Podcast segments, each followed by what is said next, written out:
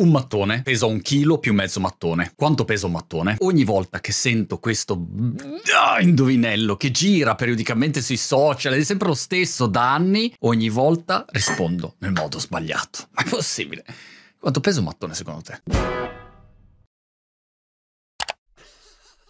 La risposta è quasi ridicola. No, io non te lo so fare qualche esempio perché di fatto io non uso il feed, il for you feed. E tu dici, ma allora sei proprio fuori di testa ho visto questa intervista fatta dalla BBC con Elon Musk. Sembra che abbiano organizzato un po' a sorpresa questa intervista e il tema portante è mettere in luce, almeno l'idea dell'intervista era quello di mettere in luce questa serie di problemi all'interno dell'universo Twitter. Riassunto le puntate precedenti per chi se lo fosse perse, ovviamente Elon ha comprato Twitter, mille casini, mille problemi, mille licenziamenti, più di mille licenziamenti tra parentesi, ma diciamo una marea di licenziamenti, una situazione molto complessa dell'azienda che era in linea per perdere oltre 3 miliardi di dollari all'anno. Insomma, situazione molto complicata e una serie di casini argomentativi, tematici, filosofici, pratici, culturali, sociologici che si porta dietro l'universo Twitter, dove c'è il tema della libertà di espressione, c'è il tema del bannare sì, bannare no, c'è il tema della disinformazione, c'è il tema dei contenuti hateful, quelli che contengono una grande quantità di odio e via così, no? Allora, la BBC in sostanza ha detto io faccio questa intervista e metto in luce tutti questi casini e metto un po' Elon nell'angolo. Questo era un po' lo spirito eh, che si può dedurre da, da questa chiacchierata. Peccato che le cose non siano andate proprio così perché il giornalista Clayton, che se non sbaglio si chiami, che segue la parte tech, di fatto fatto si è presentato estremamente impreparato rispetto a questo obiettivo ed è una cosa secondo me interessante. Io non faccio giornalista, intervisto gente da vent'anni, da, da, Jeff Bezos alla mamma di Goldrake, però diciamo un'idea me la sono fatta sul campo, non ho un tesserino, non ho niente, però vi faccio qualche riflessione di quando si chiacchiera con qualcuno o si intervista qualcuno, perché ci sono un po' di lezioni utili secondo me da portarsi a casa. Ci sono varie spezzoni, vi consiglio di guardarla questa intervista nell'insieme, peraltro è anche interessante se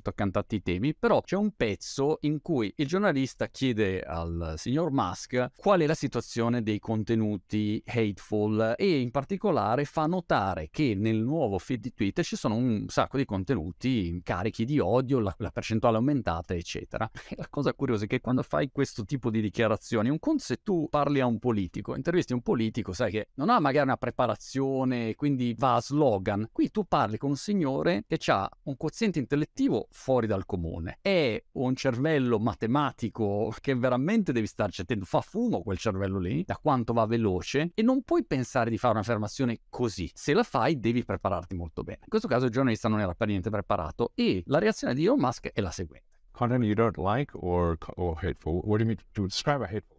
Questa è la prima considerazione interessante. Elon dice, quando dici hateful, descrivilo. Quindi la prima cosa che fa è una domanda al giornalista. Il giornalista di solito non è abituato a rispondere alle domande, è abituato a fare domande. Per cui già questo spiazza un attimino la conversazione. Quando vedi un grande giornalista al lavoro, infatti, è in grado di gestire una conversazione perché ha le spalle larghe, conosce la materia e quindi dice ok, no, no, entriamo nel merito. In questo caso vedi uno che alla prima domanda si trova spiazzato. La domanda peraltro interessante perché lui dice ok, tu descrivimi che cosa intendi quando dici che c'è un contenuto carico di odio. Spiegami. E in questo modo gira la palla a lui che a quel punto deve essere in grado di dire qualcosa. È solo un contenuto che non ti piace, gli dice Elon all'inizio. Yeah, I mean, you know, just content that will solicit a, a, reaction, something that may include something that is slightly racist or slightly sexist, those kinds of, those kinds of things. Wow, avete sentito come ha iniziato la sua risposta? Mm, già quello è un segnale pazzesco. Um, uh, something that, qualcosa che è un po' razzista, un po' sessista. What, what are you talking about?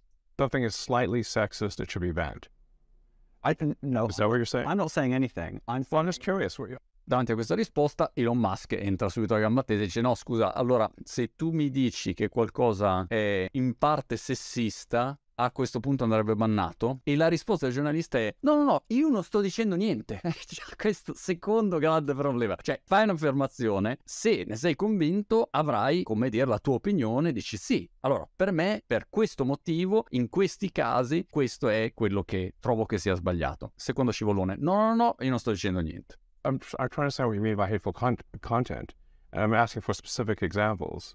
And you just said that if something is slightly sexist, that's hateful content. Does that mean that it should be banned? Well, you've asked me. You've asked me whether my feed, whether it's got less or more. It, I'd say it's got slightly more. In questo caso il giornalista che cosa sta facendo? Sta cercando la via d'uscita. Al posto di rispondere sulla domanda, dicendo ok, fammi un esempio, quindi dici che quel tipo di contenuto va bannato, l'uscita che prova ad avere è girare la conversazione sul tema invece del mio feed. No, no, scusa, è il mio feed che contiene contenuto hateful. E su questo allora Elon dice ok, allora fammi qualche esempio. Can you name one example? I, I honestly don't use. I, I, honestly, I You can't name a single example. I'll tell you why, because I don't actually use that for you feed anymore.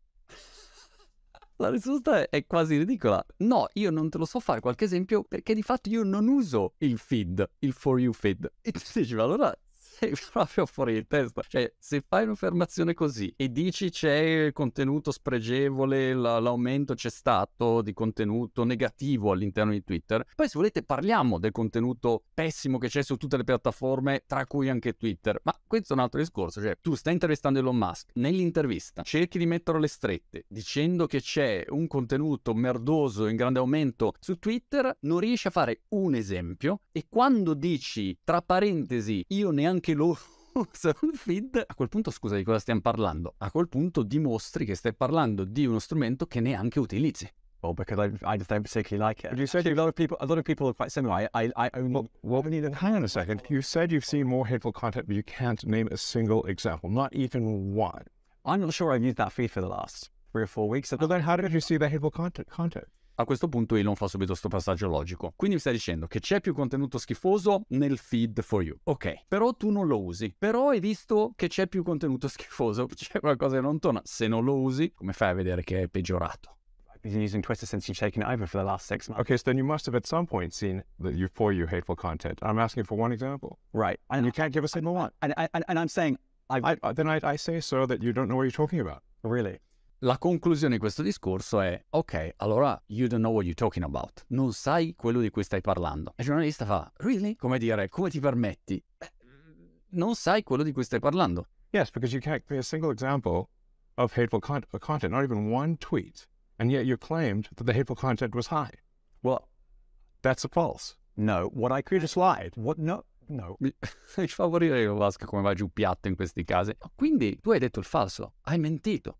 What I claim was uh, there are many uh, organizations that say that that kind of information is on the rise. Now, whether whether it has a Give me one example. E qui il giornalista cerca l'ennesimo tuffo carpiato con doppio avvitamento super cazzo alla destra. No, no, io quello che voglio dire è che ci sono molte organizzazioni che dicono questo. Look, people will say all sorts of nonsense. Giustamente la risposta di Elon Musk è sì, ma la gente dice qualunque tipo di sparata ad minchiam e quindi che cosa vuol dire? Non puoi basare la tua valutazione su un'opinione spannometrica. Qua mi aspetterei un giornalista preparato che si ferma e dice no, scusa Elon, abbiamo commissionato questa ricerca qua e abbiamo sette professori dell'università A, B, C che hanno fatto un'analisi su un campione di 7 milioni 500 mila tweet negli ultimi tre mesi e questo è quello che è uscito. Allora questa è una risposta preparata, competente, sulla quale buon vecchio Elon a quel punto non è che può dire eh, fammi un esempio, no, no, sono dati, mi fa un'analisi dei dati e vediamo se è migliorato oppure no. Se no, vedi l'imbarazzo del giornalista montante perché non sa più dove aggrapparsi. For a Right. single example, and you can't name one. right? And as as I already said, I don't use that feed. Then how would you know? E a questo punto della conversazione il giornalista dice guarda, no, it's not going anywhere, no? Qua non andiamo da nessuna parte. Per uscire, per cambiare argomento, andiamo oltre. You experienced more hateful content and then couldn't name a single example. Right. And as I said, That's absurd. I haven't I haven't actually looked at that feed Then how would you know this hateful content? because I'm saying that's what I saw a few weeks ago. I can't give you an exact example. Let's move on. We have we only have a certain amount of time. E con frase let's move on, we only have a certain amount of time. Ma andiamo avanti, abbiamo solo del tempo limitato. Questo povero giornalista da un lato sancisce una delle peggiori interviste che abbia mai visto, più imbarazzanti ecco, della, della storia delle interviste, ma cerca di andare su un altro argomento e nell'altro argomento non c'è in questa clip, parla del tema della disinformazione e anche lì Elon Musk parte con una domanda dicendo ma scusa la BBC non ha fatto disinformazione e lo vedi proprio impreparato e questo è l'altro problema. Non sono interviste alla pari queste. Da un lato c'è un tizio che fa l'imprenditore con mega aziende, personaggio contestatissimo ma che ha un livello senz'altro di intelligenza estremamente elevato, molto padrone della materia, in grado di entrare nel merito su tantissimi argomenti. E dall'altro lato c'è un signore che probabilmente un'azienda non ha mai fatto in vita sua, gli va a parlare di ok, ma hai licenziato le persone e alla domanda sì, ma tu che cosa avresti fatto? Ma boh, non lo so, però sei ricco, devi mettere soldi. C'è tutta una serie di considerazioni prive di esperienza vera sul campo. E dall'altro lato questa intervista mette in evidenza anche come il media tradizionale sia in difficoltà oggi, perché il media tradizionale prima non veniva messo in discussione e qua invece è un signore che ti mette in discussione o, oh, tra parentesi, BBC, ad esempio, BBC iPlayer fa dei contenuti che vedo io, ottimi contenuti, sia informativi, documentari, absolutely super top dal mio punto di vista. Però, come tutti i media, sbaglia, a volte anche in buona fede, dà delle informazioni che poi risultano non essere corrette, cioè nessuno è perfetto. Il fatto che tu sei giornalista della BBC, il marchio BBC non ti dà in automatico la credibilità, la reputazione e l'autorità che invece ti dà prima. Questo è il cambio radicale che vedo oggi. Morale della favola. Vuoi fare un'intervista aggressiva, d'assalto? Fantastico. Eh, nella maggior parte dei casi un giornalista è giusto che lo faccia perché deve tirare fuori la verità e deve far emergere cose che magari non si vedono. Fantastico. Però devi arrivare estremamente preparato. Non preparato, ma abbastanza estremamente preparato. Se no, fai la figura del cioccolatai. Con tutto rispetto per i cioccolatai in ascolto. Partita Tris contro mano robotica, dagli un occhio. L'essere umano mette su X e l'altro risponde, doppia X, attacco di circolo esagono impostato e che cosa fa la mano robotica? Esce da quello che è il campo di gioco e fa un tris. Alcuni dicono pensando out of the box, fuori dal coro. No, barando clamorosamente. Allora pensa alle conseguenze. Domattina, quando avremo l'auto che si guida da sola, tu gli dici, Ciccia, portami un attimo in ufficio. Questa ti guarda e ti dice, ufficio? Cu cazzo che vado in ufficio? E lì io voglio andare al mare. E via di tuffare l'oceano. Ah oh, dai. Non si può non parlare di Humane, il nuovo prodotto che è appena stato annunciato, sarà disponibile a novembre ed è in sostanza un tentativo di sostituire i nostri cellulari. Cioè uno dice ma perché devi usare un iPhone quando puoi usare un prodotto che in sostanza te lo metti addosso, è un indossabile, un wearable, è un pin, te lo pinni addosso e lui fa tutta una serie di cose che adesso vediamo. Parentesi, le persone che hanno creato questo prodotto, sul quale stanno lavorando da anni, sono ex mondo Apple, per cui gente che ha senz'altro quel tocco, lo riconoscerà migliorerà insomma quel livello di attenzione ai dettagli, design, bla bla bla. E hanno realizzato questa presentazione per il lancio del prodotto. Ce la guardiamo insieme. It comes in three colorways. Got Eclipse, Lunar and Equinox. There's two pieces. A computer and a battery booster. Ok, ci sono due pezzi, computer e la batteria sostanza. A smaller battery inside the main computer. And this is how we achieve our all-day battery life. Ok, allora, il primo concetto è che, come lo vedi, è un aggeggio che ti appiccichi addosso e ha una batteria che ti permette che duri in sostanza tutto il giorno. È diverso rispetto ad altri oggetti, ad esempio ci sono questi pendagli, Rewind è un altro, magari l'hai visto, insomma ci sono vari tentativi di creare un indossabile che in sostanza ti aiuti a fare qualche cosa. Nel momento in cui registra quello che stai facendo, può darti poi dei consigli. Ne ho visto un altro di aggeggio che in sostanza ti registra mentre tu stai facendo una presentazione applicazione e poi ti manda sul cellulare la lista della spesa delle cose che hai fatto. Guarda, sei stato bravo, però avresti potuto migliorare qui, qui, qua, qua, qua. Sono degli assistenti in sostanza al tuo servizio. Humane va oggettivamente un passo avanti rispetto a tutto quello che si è visto finora e l'idea di base è che tu metti questo computer addosso e ti aiuta a fare tutta una serie di attività. Adesso le vediamo, vediamo qualche esempio. Un altro aspetto che volevo dirti, aspetta, prima di proseguire è esperienza Apple, arrivano da quel mondo lì, good, hanno dietro tra gli investitori hanno raccolto 300 milioni, una cifra del genere, hanno dentro Microsoft e OpenAI e una partnership con T-Mobile per la parte eh, di telefonia. So if you ever exhaust the booster, you just reach into your pocket or bag and hot swap it. This is a perpetual power system that allows you to use your AI PIN for as long as you want. There are no wake words, so it's not always listening or always recording. In fact, it doesn't do anything until you engage with it.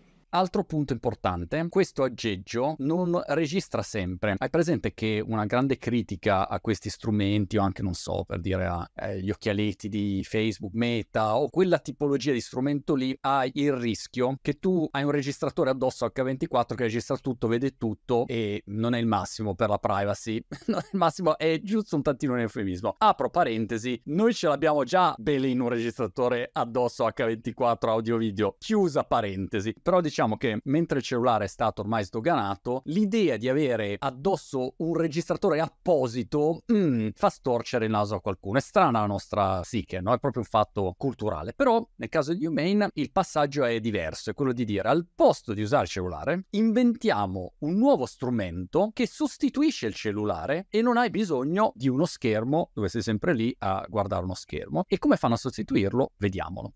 And your engagement comes through your voice touch, gesture or the laser ink display. Ok, quindi hai queste quattro possibilità di interazioni. C'è questo pinnino addosso, immaginati che ho il pinnino così, e io per cominciare a interagire o lo tocco o ci parlo, oppure ho una visualizzazione, un display in sostanza, questo mi proietta, tipo film di fantascienza, sulla mano, mi proietta uno schermo, al posto del cellulare ho la manina.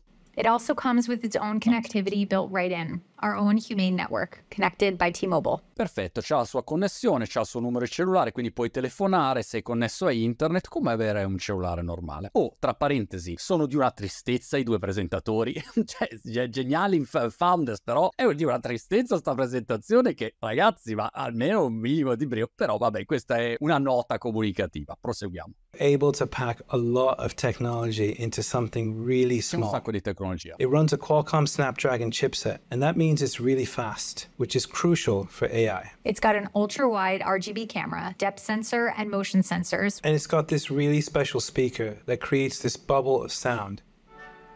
Ok, ha un sacco di tecnologia dentro, ha una camera dentro, ha dei sensori di movimento eccetera dentro e anche uno speaker dove puoi sentirti la musichetta più piccolo o più o a voce più alta c'è il volume. It has an indicator that we call the Trust Light that is built directly into the AI Pin's hardware via a dedicated privacy chip. The Trust Light indicates when its input, optical or audio sensor Ok, ha un indicatore per capire tu e probabilmente far capire anche agli altri se tu stai registrando, stai facendo qualche cosa, se è attivo o meno. are active, ensuring full transparency and data security. The AI Pin privacy chip also protects it from being exploited, which means if it's ever physically tampered with, it will require service from Humane to restore operation. Nota di sicurezza obbligatoria. Ovviamente noi vediamo tutti i punti di questa presentazione e poi proviamo a tirare le somme perché questa roba qua ha un impatto sul mercato complessivo, il mondo tecnologico, sul mondo del cellulare, sull'interfaccia, tema dell'AI, App Store, insomma è un cinema di implicazioni. La parte di sicurezza è ovviamente importante e una parte fondamentale è quella della privacy, perché qua uno dice va bene registrarti tu, ma magari stiamo parlando insieme perché devi registrare anche me, no? Quindi abbiamo delle conversazioni che vogliamo tenere private, non è che deve essere tutto pubblico e questi strumenti creano una grande preoccupazione. Ripetiamo, nonostante poi tutti abbiamo dei registratori addosso in continuazione e questo, boh, ormai ci siamo abituati. The AI pin comes with a beacon that lets you know when it has something for Okay. you, like messages from trusted contacts or services like cars or food as they come available online in the future. We don't do apps. Humane's OS runs AI experiences that are on device and in the cloud. Uh, questa è importante, perché loro dicono noi non facciamo app. Cioè tu non devi scaricarti come sul cellulare delle app, tu semplicemente dici quello che vuoi e poi si smazza lui il compito di andare a cercare i servizi utili. Questo apre un cinema di, di considerazioni perché da un lato questo significa che tutto il mercato delle app e gli app store saranno rivoluzionati nei prossimi anni. OpenAI abbiamo visto con ChatGPT ha lanciato i GPTs e lancia un GPT Store dove hai tante app di intelligenza artificiale. Quindi alla base questi sono prodotti AI first ghost, così vengono definiti, cioè nascono con l'idea di un'intelligenza artificiale che a quel punto diventa un tuo assistente, tipo il film eh, Hair, per fare tutta una serie di attività. A te non te ne frega niente di scaricarti l'app dei viaggi, del, del, del tempo, no, no, se lo smazza lei, cioè tu gli dici quello che vuoi e lei si muove, lei, lui, loro, lo definisce come vuoi, per trovarti le informazioni giuste. The OS understands what you need and picks the right AI in the moment. What this means is that you no longer have to search for, download, or manage apps. Non These AIs are streamed on demand at the speed of thought. Let's play some music. Ok. Play the song How Music Makes You Feel Better. Un esempio pratico che fanno è se vuoi suonare la musica, lui ti suona la musica. But you get out of the box and you can do some amazing things. Really cool things driven by AI, like play music written by Prince but not performed by Prince. Or play songs from famous sci fi films. Got my music controls. If I go to the left, I can go back. If I go to the right, I can skip. È interessante perché ti go mostrare down. come funziona. I can pause. And to get back to my home screen, I just close my hand. Okay, è solo figo. No, got my clock, weather, the date. If I tilt my hand up, got nearby. It tells me everything that might be around me and where I am at the same time. Allora, la parte di schermo che c'è sulla mano è ovviamente molto basica se ci pensi, però se uno ragiona in prospettiva da qua a qualche anno, teoricamente quella roba ti proietta un ologramma in 4K, fighissimo, bellissimo, cioè questa è una parte che negli anni si risolverà. Però già oggi è interessante una nuova interfaccia, fino ad oggi eravamo abituati a avere il nostro cellulare così che scrolli, spippoli con le tue dita, munce a metterci la mano su e qua l'idea è, opla, magia, David Copperfield, che peraltro farà sparire la luna, farà sparire, farà sparire la luna, a quel punto non c'è più lo schermo e tu hai questa possibilità di controllare, hai un telecomando nella tua mano e quindi è, multimodale. Puoi toccarlo, controllare, fare TTT per fare la foto da un doppio tappino oppure ci parli oppure puoi fare i tuoi gestini e sentirti anche molto figo. Un po' come quando no l'iPhone fai solo il gesto dell'iPhone così ha inondato e gasato tutte le personalità del genere umano che molti compravano all'inizio l'iPhone solo per questi gesti che potevi fare, che sembra fighissimo. E qua cercano di cavalcare un po' la stessa logica. Hai anche un microfono, ovviamente con cui parli. When is the next eclipse and where is the best place to see it? This is an AI browsing the web or grabbing knowledge from all over the internet.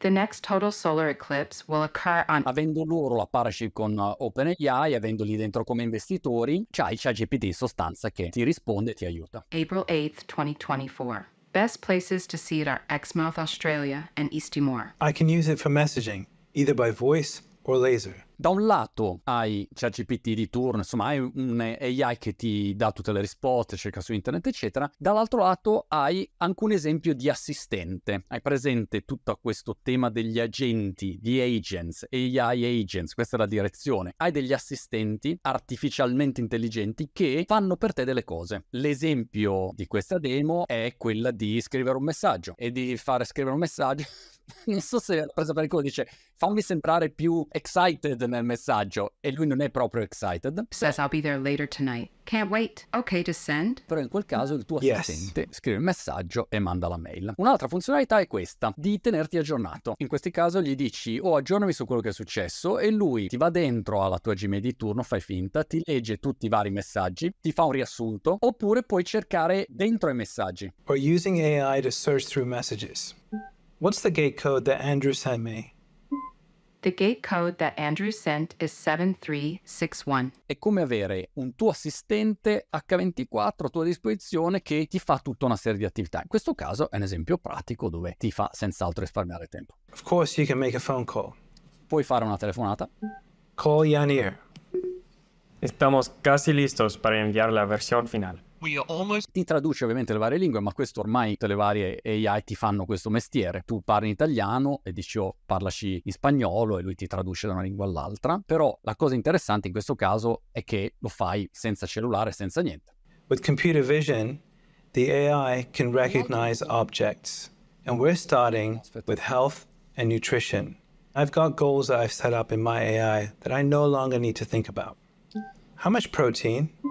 These almonds have 15 Un altro utilizzo interessante di questa vicenda è che sfruttano la parte visiva di riconoscimento visivo per avere delle informazioni. In questo esempio ha davanti nella mano un po' di eh, noccioline varie, noci, noccioline, non so che cazzo di nocette ci avesse, e a questo punto gli chiede quante proteine ci sono dentro qua e dal riconoscimento visivo l'AI ti dice oh c'è X proteina. Poi alla fine del giorno, facendolo con i vari cibi che uno mangia, puoi dire ok quanto ho mangiato, quante proteine ho mangiato, quante calorie ho consumato e via dicendo un altro utilizzo. Altro utilizzo che va a dimostrare invece è quello nel mondo del commercio. When it comes to retail, the AI pen allows you to shop in the real world, hold up an item to learn more about it, and transact seamlessly on the go without relying on screens.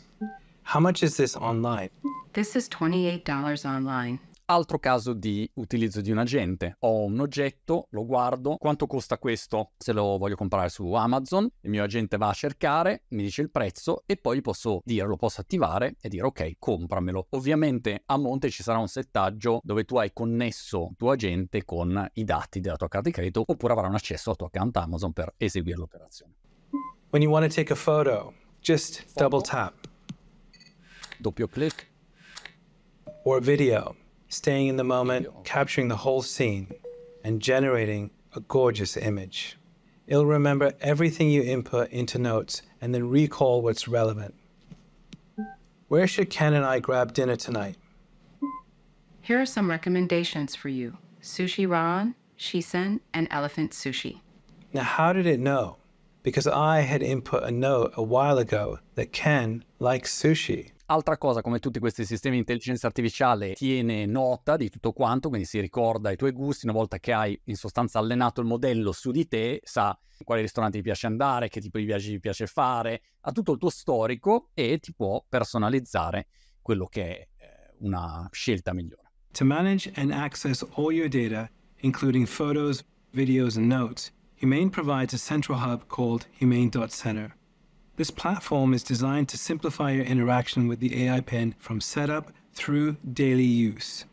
Ok, e poi c'è tutti gli accessori e qua si entra nella parte commerciale. Quanto canta sto giochino? 6,99. E poi ti fai l'abbonamento dove paghi un tot al mese e hai tutte le telefonate limitate, bla bla bla. Ecco, questo era il prodottino in questione. Sostituirà il cellulare? Sì o no? Ci sono varie riflessioni da fare. La prima considerazione è che il mondo tecnologico cambia veloce e quando ti sembra che ormai ci sia un monopolio impossibile da sovvertire, ti rendi conto che, porca paletta, arriva qualcuno che ti prende di sprovvista. Ed è il caso di Microsoft e OpenAI, che insieme in questo momento sono un'armata pazzesca, perché, voglio dire, hanno in mano sia l'infrastruttura, sia la parte di intelligenza e di tutti questi sistemi. E sono un po' il punto di riferimento ad oggi. Google è in una fase di stallo da questo punto di vista, non riesce a star dietro, e allora bisogna capire come si evolvono questi mondi. Dall'altro lato, Pensa appunto all'App Store, a Play Store. Sono da anni un duopolio, un punto di riferimento inamovibile che ti cuccano il 30% di percentuale e via così, no? Hai tutte queste problematiche. Opportunità da un lato che hanno fatto nascere tutto il mondo delle app e dall'altro lato ormai, come dire, molto anche passivi nella gestione, semplicemente è una routine, non hanno più innovato su quel mondo lì. E qua arriva invece l'idea di sostituire gli App Store.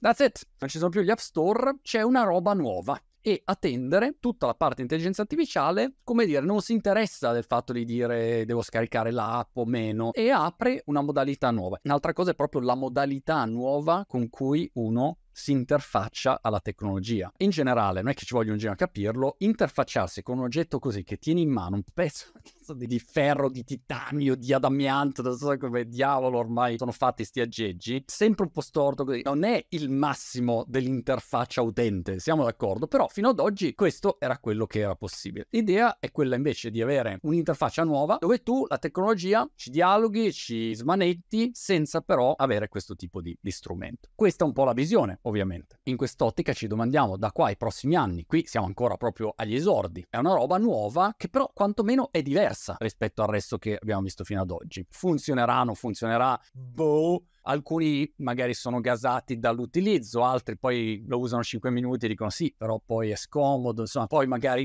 non lo so, cioè, penso a tutti gli aspetti pratici dove c'hai questo coso con la batteria attaccato e poi dove lo metti? Lo metti sulla giacca, ma poi togli la giacca, allora lo metti, ma se c'ho la maglietta dove lo metto sto coso? Quindi ci sono mille aspetti poi pratici anche di abitudini, di consuetudini, di cose anche stupide che uno non considera. E mi ricordo che avevo un amico che vendeva cuffiette per i call center. Il problema della cuffietta è che quando una donna voleva mettere sulla la cuffietta, il problema era che era appena magari andata alla parrucchiera, non voleva addosso sta cuffietta, quindi all'inizio che erano fatte tutte male, cioè una diceva no, io non la metto la cuffietta, non perché non consideri l'utilità magari di un oggetto, ma perché mi, mi dà fastidio o no. Nella mia routine quotidiana diventa una cosa che uso tre volte e poi lascio perdere. Qui ci sono tanti aspetti. Ho un altro problema che questi signori avranno è quando una cosa è nuova, molto diversa rispetto a quella che tu usavi prima, è insomma o ci vogliono tanti anni oppure non è facilissimo l'utilizzo, per cui avremo mille problemi, però quantomeno è qualcosa di nuovo. Senz'altro le interfacce saranno diverse, senz'altro intelligenza artificiale in primis e poi arriva tutto il resto, senz'altro la parte di app va a perdere, perdere di importanza e soprattutto vedremo una totale trasformazione e Apple e Google saranno obbligate a fare anche loro innovazione, a cambiare la loro modalità di gestione di tutti questi app store un altro senz'altro. È bello dare un po' di senz'altro. Con certezza tutti questi assistenti faranno parte del nostro lavoro, inevitabilmente, perché sono utili alla fine dei conti. E poi, soprattutto, a te non te ne frega niente di diventare uno specialista, perdere tempo a scaricare l'app specifica. Tu vuoi la soluzione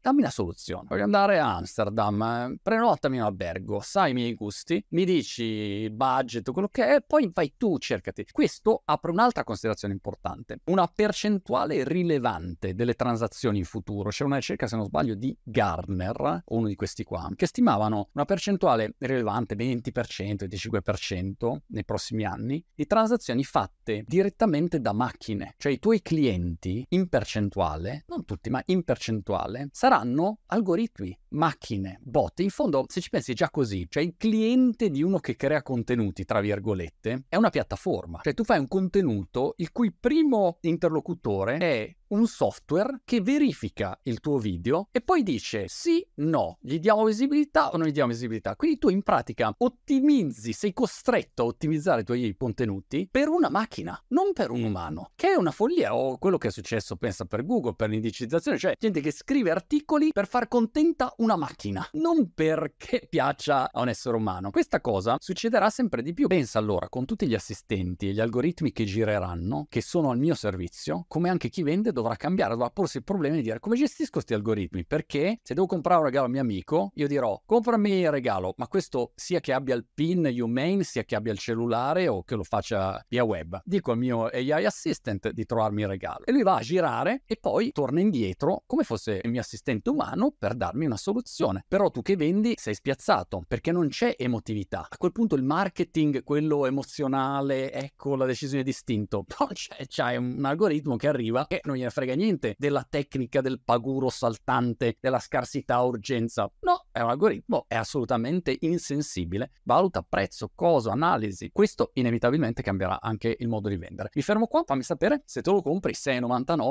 non so se ti piace, è affascinante, vero o no? E anche dall'altro lato, boh, come sempre quando esce una nuova tecnologia, sono curioso di sapere la tua opinione sono andato allo stadio a vedere la partita Brighton-Liverpool e c'erano i tifosi del Liverpool che si comportavano da tifosi classici, facevano tutti i loro cori, urlavano. Io ero nello spigolino vicino alla curva dei tifosi e quando il Liverpool ha segnato tutti che facevano un casino pazzesco e si giravano verso di me praticamente perché ero lì e tutti ah, e io abituato ai tifosi del ping pong che sono di solito tre e al massimo Pensavo, mamma mia, che tifosi questi. Però dentro di me, da Brightoniano, mi sono detto, beh, adesso voglio vedere la risposta dei tifosi del Brighton. Adesso ci facciamo sentire, vero o no? L'unica cosa che si sentiva allo stadio era ogni tanto qualcuno che urlava Seagull! Praticamente Seagull è il gabbiano, perché Brighton è piena di gabbiani bastardi, uno più bastardo dell'altro. Seagull! È come se allo stadio di San Siro, mentre l'Inter sta giocando, tutti in silenzio, ogni tanto qualcuno urla Piccione! Ma di fatto ti crea un ambiente invivibile che nel lungo periodo non permette la sopravvivenza dell'azienda.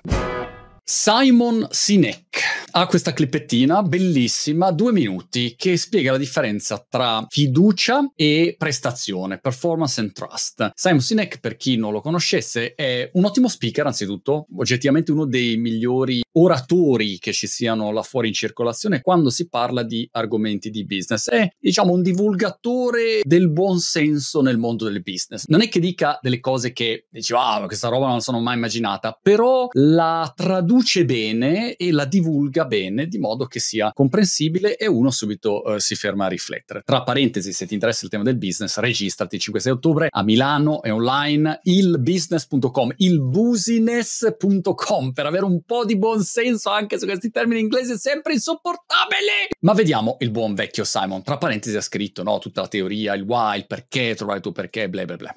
Vediamo cosa dice. I've worked with the Navy SEALs and I asked them like who do you how do you pick like the guys that go on SEAL Team 6? La domanda di partenza è questa. Ha lavorato con i Navy SEAL e chiede come fate a scegliere le persone, quali persone andate a reclutare. Sentiamo la risposta. They drew a graph for me. And on one side they drew they wrote the word performance and on the other side they were they wrote the word trust. Per scegliere gli dicono, guarda, abbiamo da un lato la parola performance lì sulla, cos'è, la scisse ordinazio, quella roba, su quella roba in verticale c'è performance, sulla roba orizzontale c'è trust, fiducia. The way they define the terms is performance on the battlefield and performance off the battlefield. E per i Navy SEALs la performance è la prestazione che c'è sul campo e la prestazione che c'è fuori dal campo, quindi nella tua vita personale. Se ti fidi nella vita personale è il trust, se invece ti fidi soltanto sul campo, eh, in battaglia, è performance. What kind of person are you? The way they put it is I may trust you with my life, but do I trust you with my money and my wife? il, il, modo in cui la definiscono dice è per la performance uh, did I trust you with my life? Mi fido di te con la mia vita. E trust invece è did I trust you with my money and my wife? Mi fido di te quando si parla di soldi e di mia moglie. E giustamente fa notare insomma eh, sono, sono analisi This is what they told me.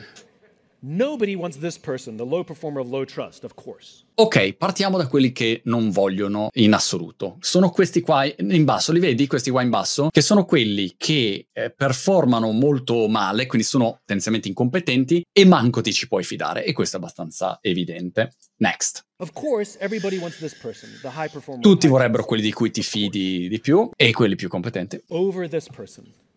La cosa interessante è che dicono, quella persona lì in alto, high performance low trust, quindi quello di cui sei sicuro che è il più bravo di tutti in campo, ma di cui ti puoi fidare di meno, è quello in assoluto più tossico. Rispetto a prendere uno così, con no, no, uno così meglio di no, abbiamo scoperto che è molto meglio avere uno che è un mezzo performance uh, high trust oppure low performance high trust, cioè uno di cui ti puoi fidare molto, ma che non ha grandi competenze o medio competente. This is the highest performing organization on the planet and this person is more important than, than this person. And the problem in business is we have lopsided metrics.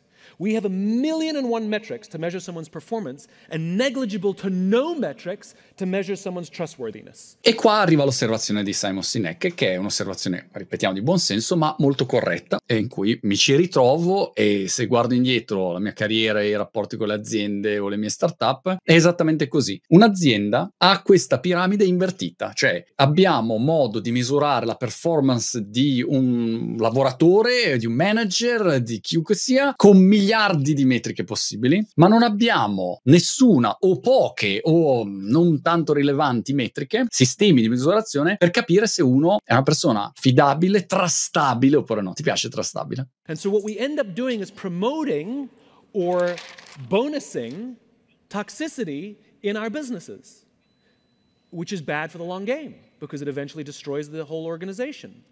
The irony is, it's unbelievably easy to find these people.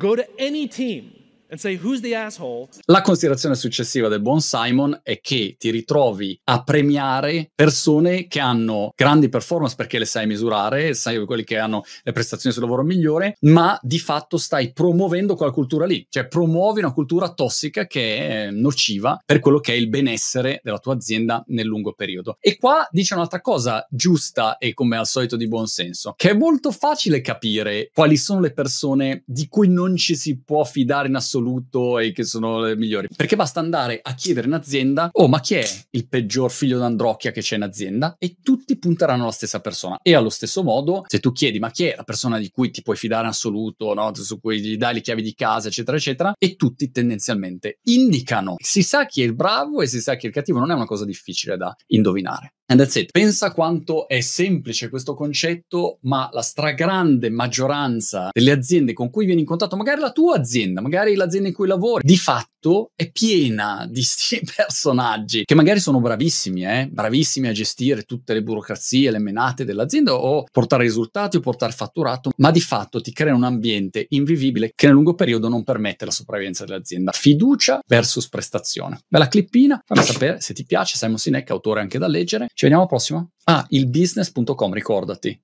registrati. Uno squalo qua in Inghilterra, in Hampshire, è stato ritrovato su una spiaggia. Evento praticamente storico. Gli scienziati hanno detto: Wow, questa roba qua, ma che cosa sta succedendo? Gli squali, un po' anche di terrorino della gente. Dice: Adesso c'è lo squalo, come faccio a farmi il bagnetto nella mia acqua calda di Brighton se ho gli squali? Ma no, ma no, non c'è problema, hanno detto gli scienziati, perché tanto adesso facciamo l'autopsia e sapremo che sta succedendo. Peccato che qualcuno è andato in spiaggia e si è ciulato la testa, Belin. Hanno portato via la testa dello squalo, ma non ci posso credere. Poi si dice: L'Italia, tutto il mondo is paese. E hanno fatto l'appello adesso dicendo ragazzi ridateci la testa volete tenere la mandibola? Non so siete fuori di testa. Dateci quantomeno il cervello così facciamo l'analisi. È importante per tutti un ritrovamento storico avviene una volta non so quanto. Purtroppo ad oggi la testa non si è mica più vista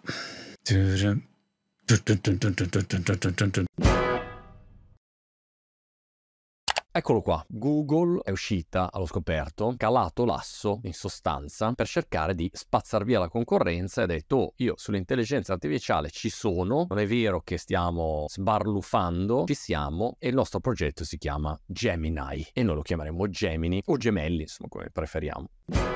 C'era Will Smith che aveva fatto il film, no? Gemini Man, non era granché sincero, io l'ho visto, però non era il massimo. L'Oscar mi sa che non l'ha preso per quello. Allora, perché è importante? È importante perché Google è chiaramente un colosso gigantesco, fattura, non so, l'anno scorso ha fatturato 280 miliardi, una roba così, quest'anno diciamo fa un 300 miliardi di fatturato, tanto per capirci OpenAI farà so, un miliardo di fatturato, uno, due, ecco, questo è un po' il livello. Google è Google, ha la ricerca pazzesca, ha l'hardware che va a 3000 personalizzato, autoprodotto, i super chip, i data center, a YouTube, tra parentesi, quindi ha una marea di dati, ad esempio sui video, sono quelli che hanno più dati dell'universo su cui allenare tutti questi modelli. Insomma, Google è Google, quindi non puoi ignorarlo. Ora, quando scendono in campo, la domanda è: ma questi spazzeranno via allora c'è GPT la concorrenza? Questa è la domanda. Perché è importante, a prescindere dai giochi di questi grandi colossi tech, è importante per noi perché queste notizie che sono così paradossalmente poco interessanti per i media, la tecnologia se ci pensi, perché non c'è un programma di tecnologia in televisione?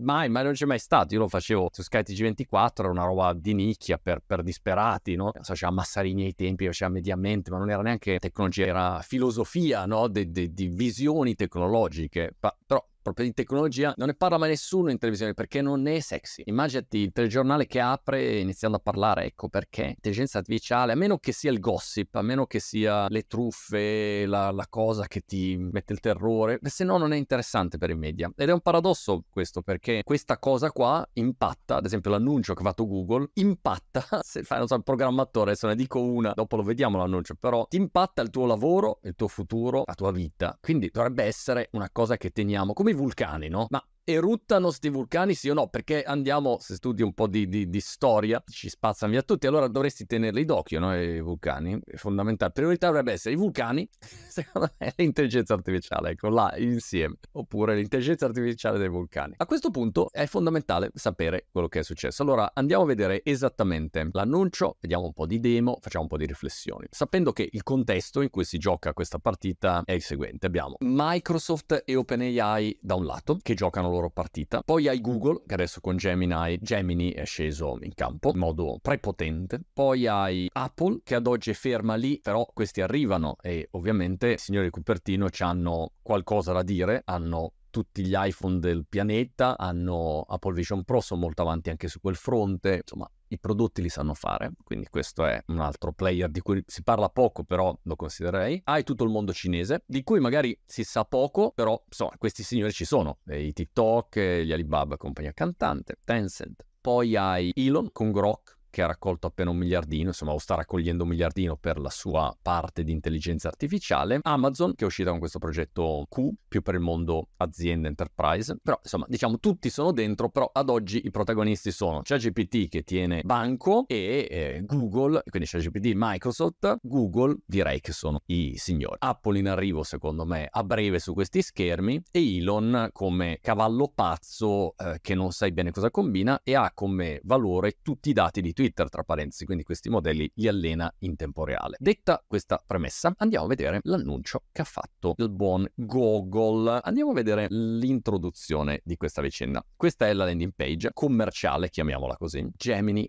Era, ok, Gemini Era. Una considerazione che farei anzitutto sulla parte di comunicazione, se i signori di Google me lo permettono, mamma mia, sono veramente pessimi. so, magari sono io che sono ormai un 51enne allergico, però lo so. Allora, eh, Gemini e, e, e Bard e poi adesso i vari pacchetti che, che vediamo, è una gran confusione. Ecco, questa è una segnalazione. Io andrei a semplificare. Se Steve Jobs rinascesse e andasse in Google, probabilmente zappa zapperebbe via un sacco di, di, di prodotti, di cose. No, beh, mi sembra che ci sia gran confusione. Ecco, questo è il punto di vista della comunicazione. Poi magari mi sbaglio, c'ha ragione loro, i 300 miliardi in fa loro, mica io. Allora andiamo a vedere questo Gemini. La prima cosa che dicono è che è costruito da zero in modo nativo per essere multimodale, quindi ragiona senza soluzione di continuità attraverso il testo, con, con il testo, immagini, video, audio e codice. Questa è la loro, come dire, value proposition, il loro punto di forza. Ti dico, guarda, noi siamo nativamente così, siamo in grado di prendere tutti questi input, impulsi e ragioniamo, questa intelligenza artificiale ragiona. Non è che l'abbiamo allenato questo modello soltanto dandogli del testo, alludendo al fatto che gli altri hanno fatto così. Mi domando se sia così, tra parentesi, scusate, io sono sempre scettico rispetto al materiale di marketing delle aziende, perché chiaramente ogni azienda la racconta a modo suo, la spara a bomba a modo suo, no? Poi bisogna vedere se è vero. Questo è un, un punto di domanda che lascio ai più tecnici. Magari anche OpenAI è nata così e hanno rilasciato però all'inizio solo la chat di test, poi hanno aggiunto l'audio e il video, o magari è effettivamente un grande cambiamento. Non so valutare, ditemelo voi. Qui hai Sundar Pichai e Demis Hassabis di DeepMind che fanno chiaramente il loro pitch dicendo che questo momento storico, bla bla bla. Vabbè, andiamo oltre. Un primo aspetto che segnalano è che questa è la versione più avanzata di Google e questo è molto interessante. Riportano una serie di risultati che hanno ottenuto, chiaramente ben presentati, e qua vediamo una serie di risultati. A paragone, vi faccio notare come non ci girino intorno da questo punto di vista, il paragone è fatto rispetto a uh, ChatGPT 4 e ti dicono, guarda che noi rispetto a ChatGPT 4 4 abbiamo dei risultati migliori in sostanza in tutto, vedete dall'alto, MMLU, che significa un test dove prendi 57 argomenti diversi, da boh, storia, la fisica, dalla la mamma di Goldrake, gli fai una serie di, di, domande e a quel punto vedi quello che è in grado di rispondere meglio. E dicono ok, noi abbiamo il 90%, 86.4%, ok. Dopodiché tutta un'altra serie di test dove andiamo a vedere la comprensione della lettura piuttosto che matematica. Peraltro guardate come sia basso il livello matematico, 53 53%, 53.2, 52.9% rispetto a problemi di matematica, algebra, geometria geometria, precalcolo e altro, che oserei dire se mio figlio di 14 anni torna con questo voto qua, eh, cioè è in castigo per una settimana,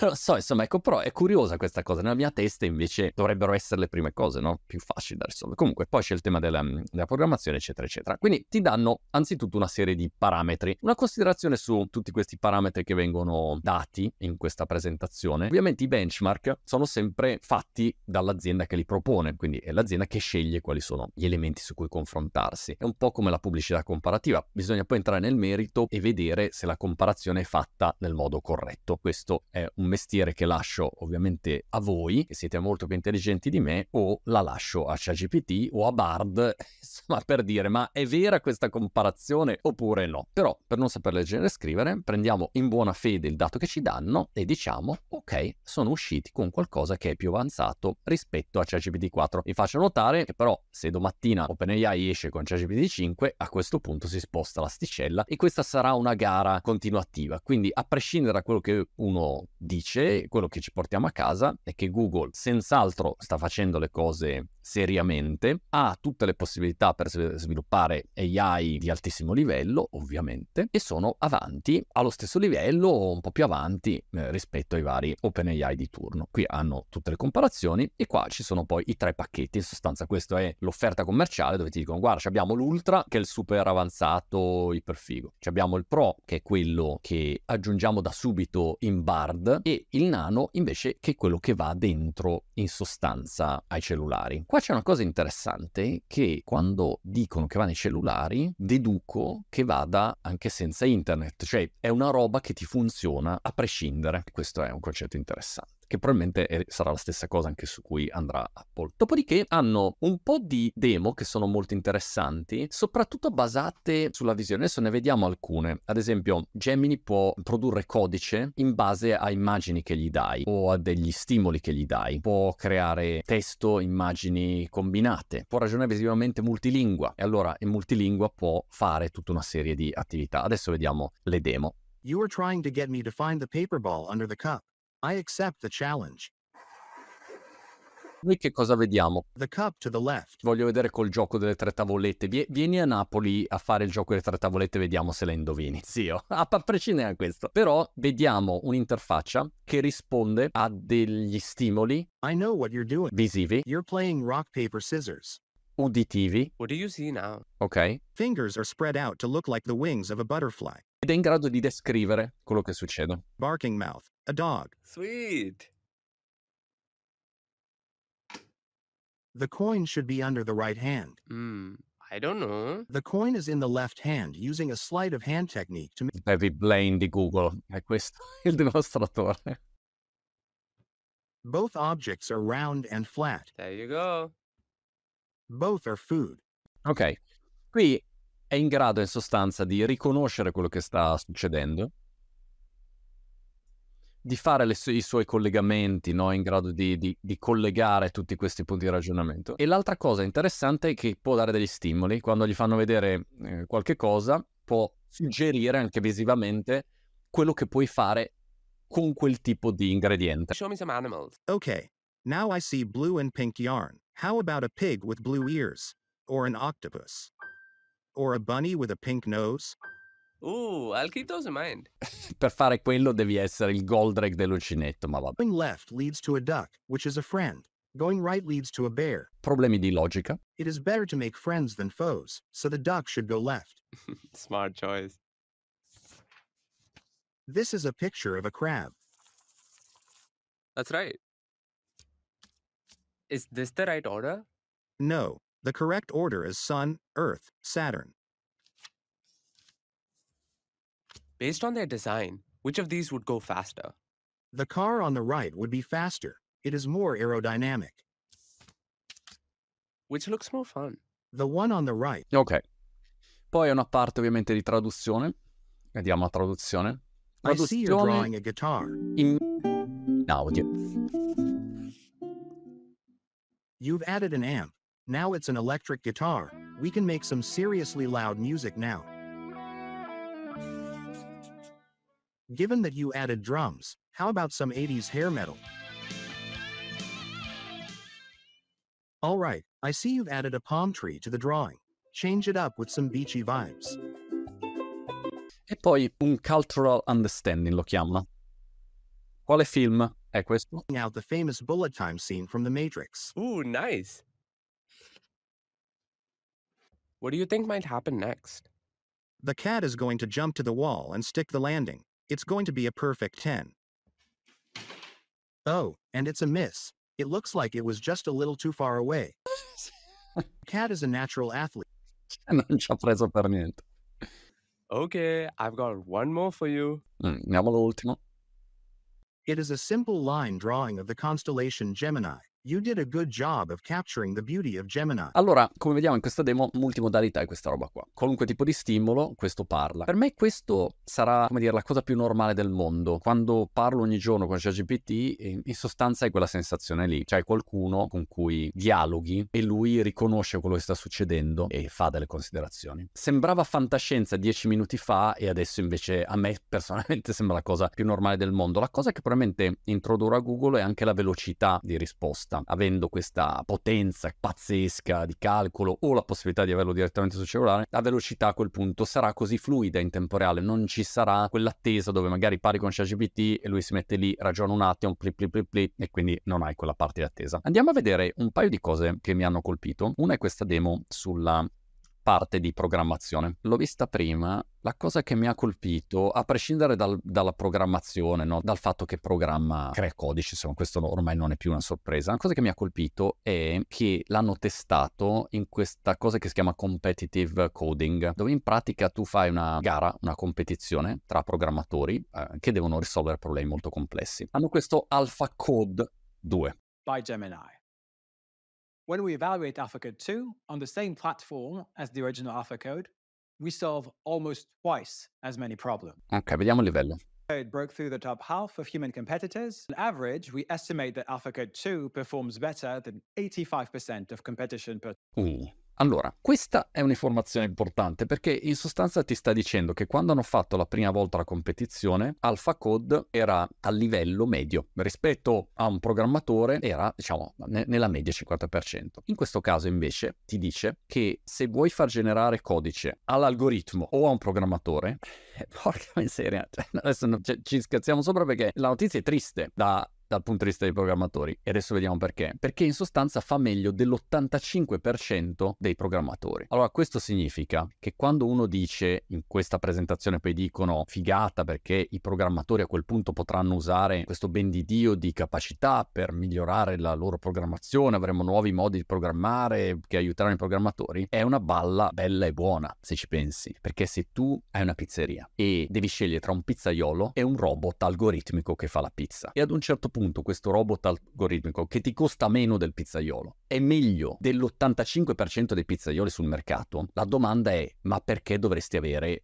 un, un normale pizzaiolo? Cioè, que- questa è la domanda. Nel momento in cui ragioni in questo modo e capisci anche che questa roba qua non è che sta succedendo solo per i programmatori, ma sta succedendo per la stragrande maggioranza dei lavori, una domanda forse dovremmo anche farcela. 85%, cioè questa roba programma meglio dell'85% dei programmatori. C'hai 10 programmatori in una stanza, ok? E hai l'algoritmo, 8 e mezzo li mandi via e tieni un programmatore e mezzo che è, è il super fenomeno così. Fino a che questa roba non diventa 100%, cioè parliamoci chiaro, non è se, è soltanto quando questa roba succede matematico. Un'altra demo carina è questa, dove si vede Gemini applicato alla matematica, ai compiti in questo caso particolare. Riconosce quello che è un esercizio, individua quali sono le risposte giuste o quali sono le risposte sbagliate e sulle risposte che hai dato ci puoi dialogare e gli chiedi e gli dici di spiegarti bene questo argomento. Allora, come abbiamo visto per il caso dei programmatori, anche in questo caso se fossi un insegnante, se fossi una scuola, se fossi qualcuno che opera nel mondo della formazione, se in un qualche modo lavori in questo mondo qua,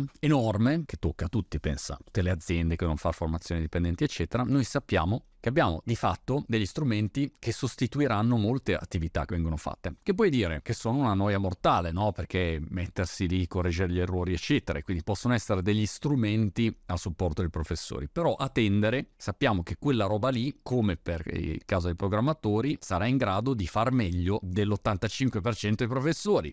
E così, no? Cioè questa è la direzione su cui uno deve considerare da farsi, deve farsi trovare pronto in un qualche modo. Poi su questo noi possiamo aggiungere il fatto che quando sei un medico, stesso discorso vale per i medici ovviamente, non c'è solo un fatto di nozione che io ti devo trasferire, ma c'è anche un fatto di empatia, di umanità, di rapporto proprio, di, di, di capito? Essere lì fisicamente, quindi c'è questo aspetto che ci salva al momento, al momento. Però dobbiamo tenerlo presente. Guardando la parte di opportunità, chiaramente chiaramente bello strumentino che può tornare utile per cercare di lavorare meglio, dare una formazione molto più qualitativa, bla bla bla. L'ultima parte del messaggio di Google è che ovviamente vanno a costruire tutta questa intelligenza artificiale in modo responsabile. E allora hanno tutta una serie di, di test che fanno e di attività per cercare di evitare di avere degli algoritmi tossici che siano il più inclusivi possibile, che mettano meno possibile a rischio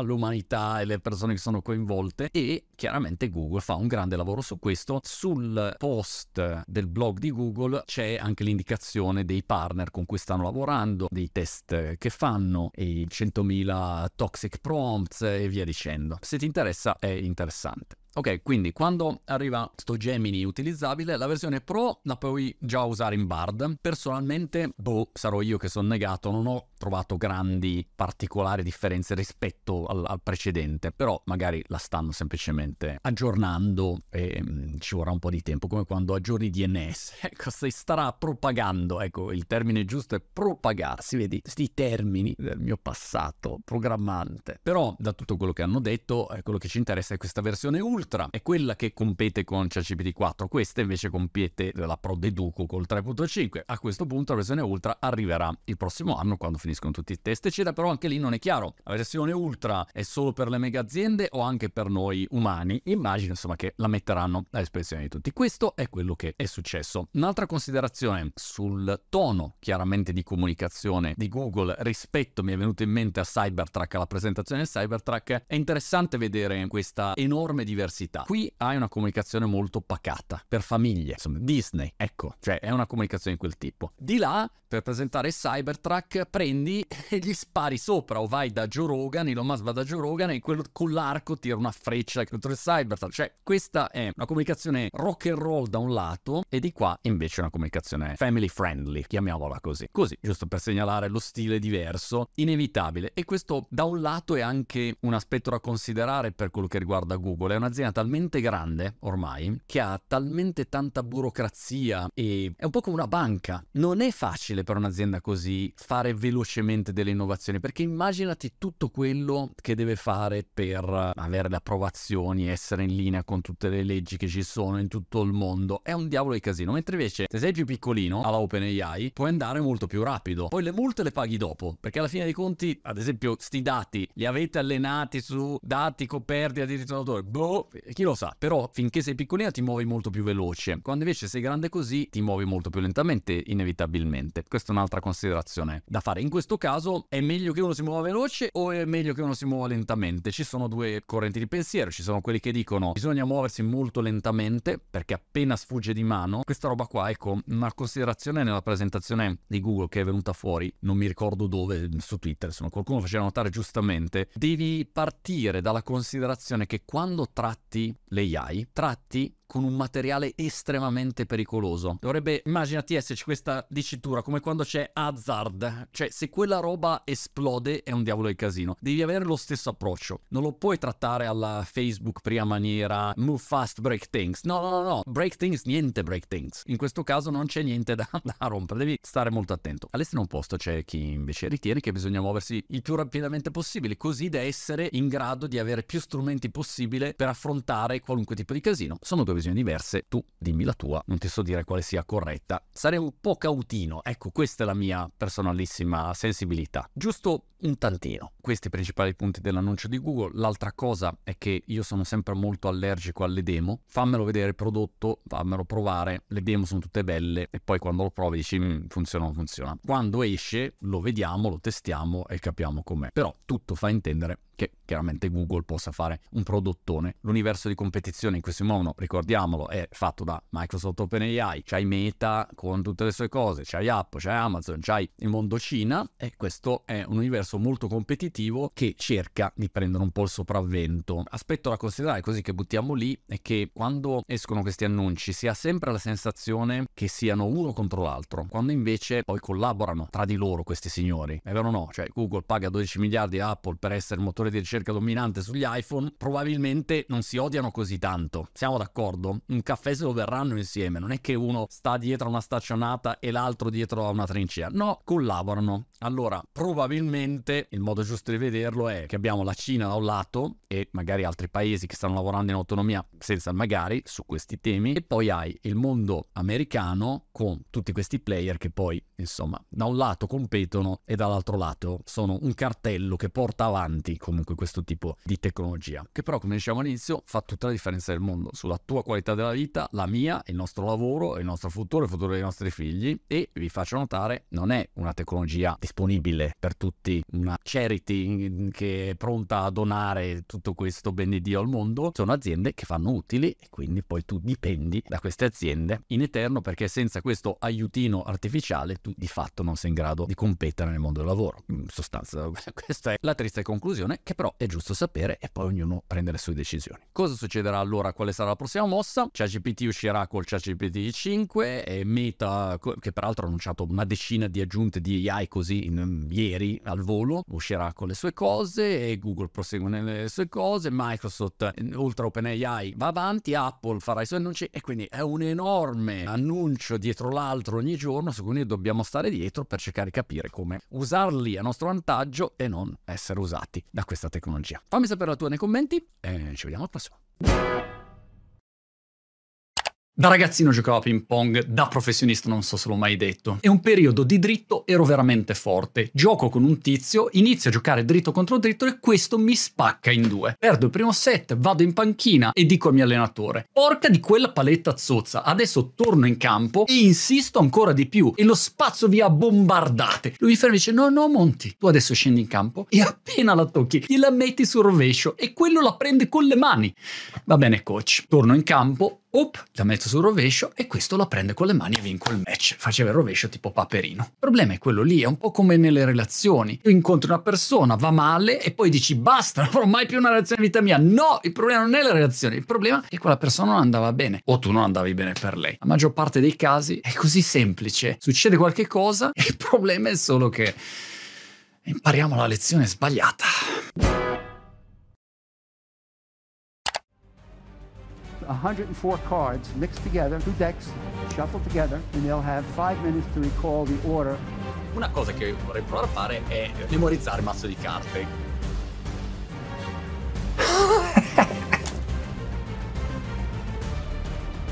Cazzo, me le sono già dimenticate tutte.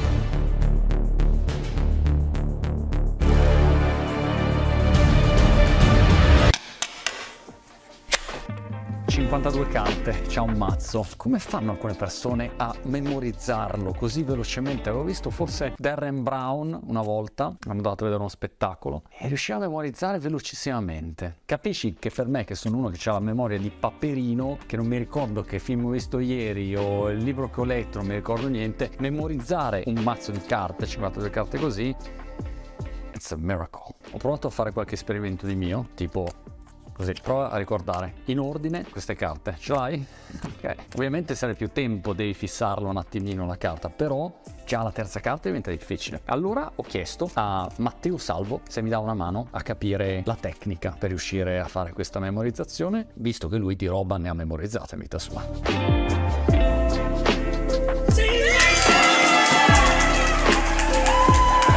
Matteo, eccoci. Ho pensato chi meglio di te magari mi può dare una mano a capire tecnicamente come fare. La prima cosa che c'è da sapere è come funziona la nostra memoria. Perché l'approccio classico è quello della ripetizione. Mi metto lì, scorro e cerco di farla entrare mentre la nostra memoria funziona con dei principi particolari. Io l'esempio che uso è quello di cercare di costruire un sentiero su un prato a forza di passare a piedi tanto tempo, tanto impegno e se non passo per un paio di giorni l'erba ricresce. Ora, il prato è la memoria e il sentiero è il ricordo. Quindi se lo strumento che uso non è efficiente, ahimè, devo essere sempre lì a passare sopra quelle informazioni e se no spariscono. Mentre se avessimo a disposizione una ruspa, passo e lì resta una strada. Morale della favola, ho passato la maggior parte della mia vita a memorizzare in modo totalmente sbagliato. Pensa, ho fatto giurisprudenza che hai un sacco di codici, codici, codici e infatti non mi ricordo niente perché era tutto imparato a macchinetta. A macchinetta dove ti metti lì a 1321, la proprietà dice che non c'è nessun tipo di associazione ed è anche il motivo per cui ho studiato degli esami, me li sono ricordati all'istante, poi basta, spariti, cancellati e e chi si ricorda più? Ma perché a scuola non insegnano a memorizzare nel modo giusto, scusa? Immagina sempre situazioni paradossali. Se ti dicono la parola mosca, la devi immaginare strana, esagerata, grande che non possa uscire magari dalla stanza. Sempre cose diverse da quella che è la banalità, la quotidianità. In questo modo coinvolgiamo una memoria più creativa, emotiva a lungo termine. D'altra parte tutto quello che ci emoziona lo ricordiamo meglio. Poi sempre situazioni in movimento e dopo le immagino con il totale coinvolgimento sensoriale. Per trasferire bene il concetto di vivido, possiamo immaginare al mordere un limone quello che succede è che ci aumenta la, la salivazione. Ecco, dobbiamo immaginare le cose in questo modo. L'altra cosa giusta che dice Matteo è questa tecnica PAV, cioè devi avere un'immagine che sia forte, vivida e che sia in azione. Più invece un'immagine noiosa, statica, che non ti dice niente e meno a quel punto te la ricordi. Invece boom, deve essere un flash che ti rimane impresso. Quale tipologia di immagine poi decidi tu, ecco, nella mia testa, appunto faccio tutti i miei film di cose che magari è meglio non dire, però qualunque cosa che ti aiuti a agganciarla in pratica. Andiamo a vedere una delle cose che ti servirà per poter memorizzare il mazzo di carte. Si chiama conversione fonetica e consiste nel trasformare dei numeri in suoni. Quindi al numero 1 il suono che abbiniamo è il suono TD. Qui per memorizzarlo puoi immaginare una Uno Turbo Diesel, se ti aiuta. Questa è la prima cosa, forse è quella più impegnativa perché è esterna a noi. Tutto il resto dopo diventa più semplice. Al numero 3 il suono è M. Questo è facile perché è il numero perfetto, uh, m come m. Questo è facile, ricordo. Perfetto. ottimo, ottimo. 7 invece è il suono K e G. K, G. Questo suono in italiano ce l'abbiamo con la lettera C e la lettera G quando è seguita dalle vocali A, O, U oppure dalla consonante H. Ti seguo ciecamente in questa descrizione, mi sfugge ancora dove andremo a parlare, ma ti, ti seguo, ti seguo, ok. Sì, fai un atto di fede, dai. Adesso una cosa che possiamo fare è provare a ripeterle. Ok, allora la prima cosa che ho capito è questa qua. In sostanza il trucco sta nel riuscire a convertire quello che è un numero in una lettera e una volta che ho le lettere riesco a creare una parola e poi associo la parola a quel numero e poi però partiamo da questo esercizio per vedere se riesco a ricordarmi i numeri foneticamente a che cosa sono associati. Ok, allora praticamente funziona così. Abbiamo 1 T D 2 N Agna 3 Ma 4 R 5 L Gli e poi abbiamo 6 C G lo scrivo così 7 K G 8 L Gli 9 per B 10 a quella roba lì.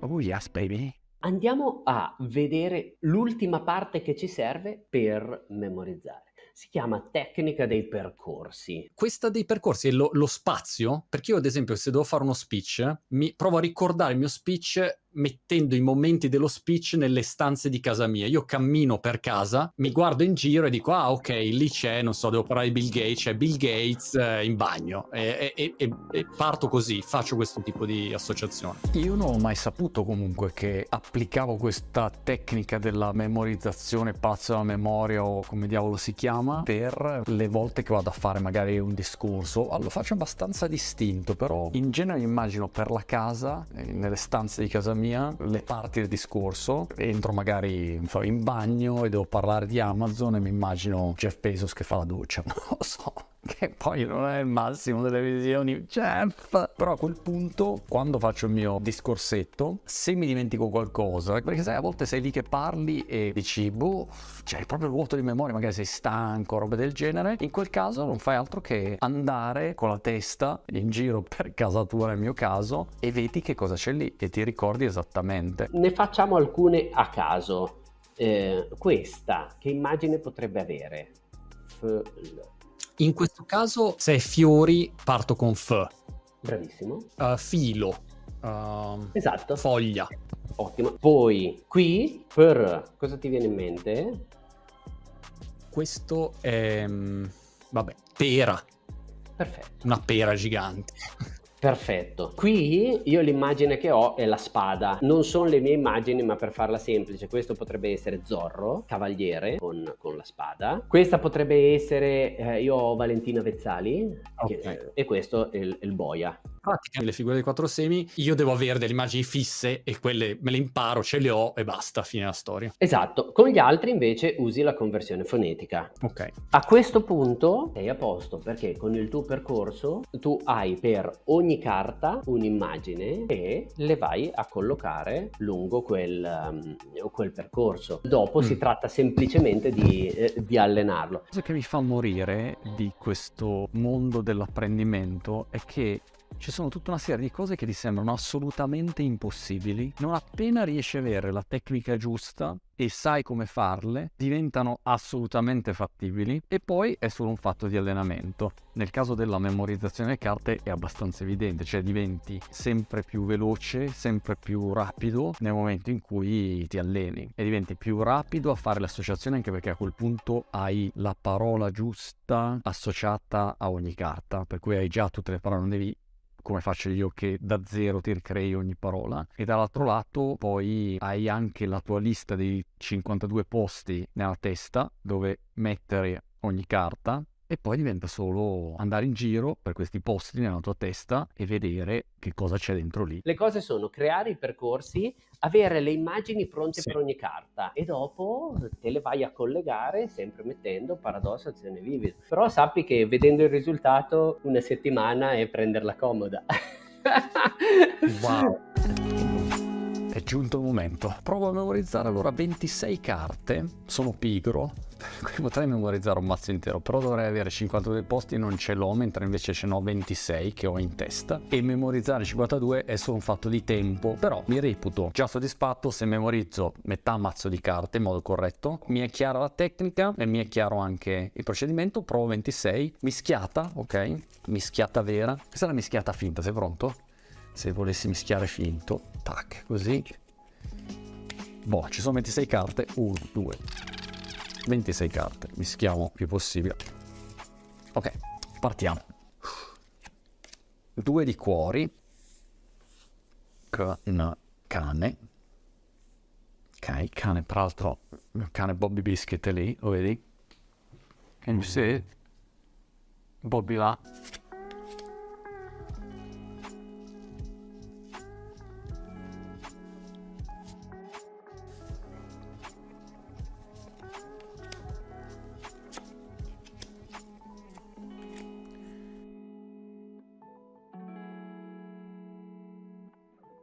Ok, vediamo se riesco a ricordarle.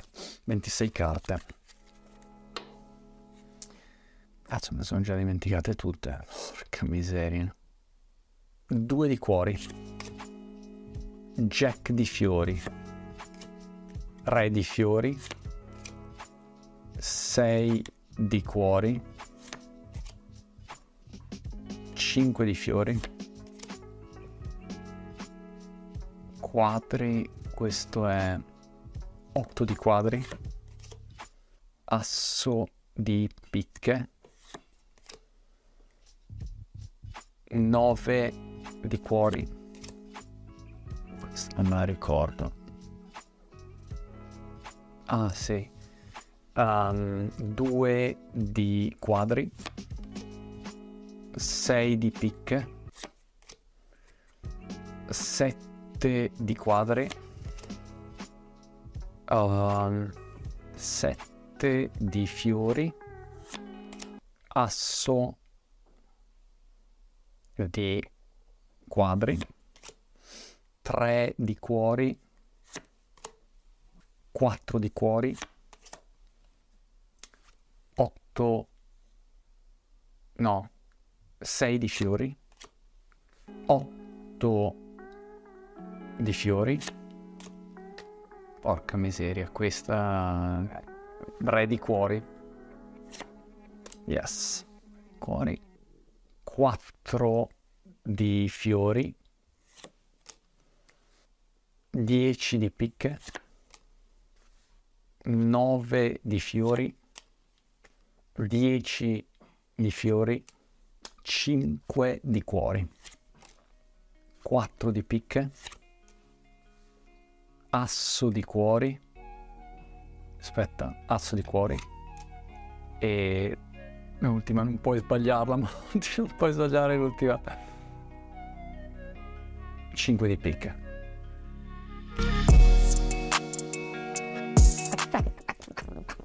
Grande! Wow, amazing! Sai cosa? Non ti rendi conto di come veramente puoi memorizzare una quantità enorme di informazioni se soltanto applichi la tecnica giusta. Wow, non l'avrei mai detto. Figata.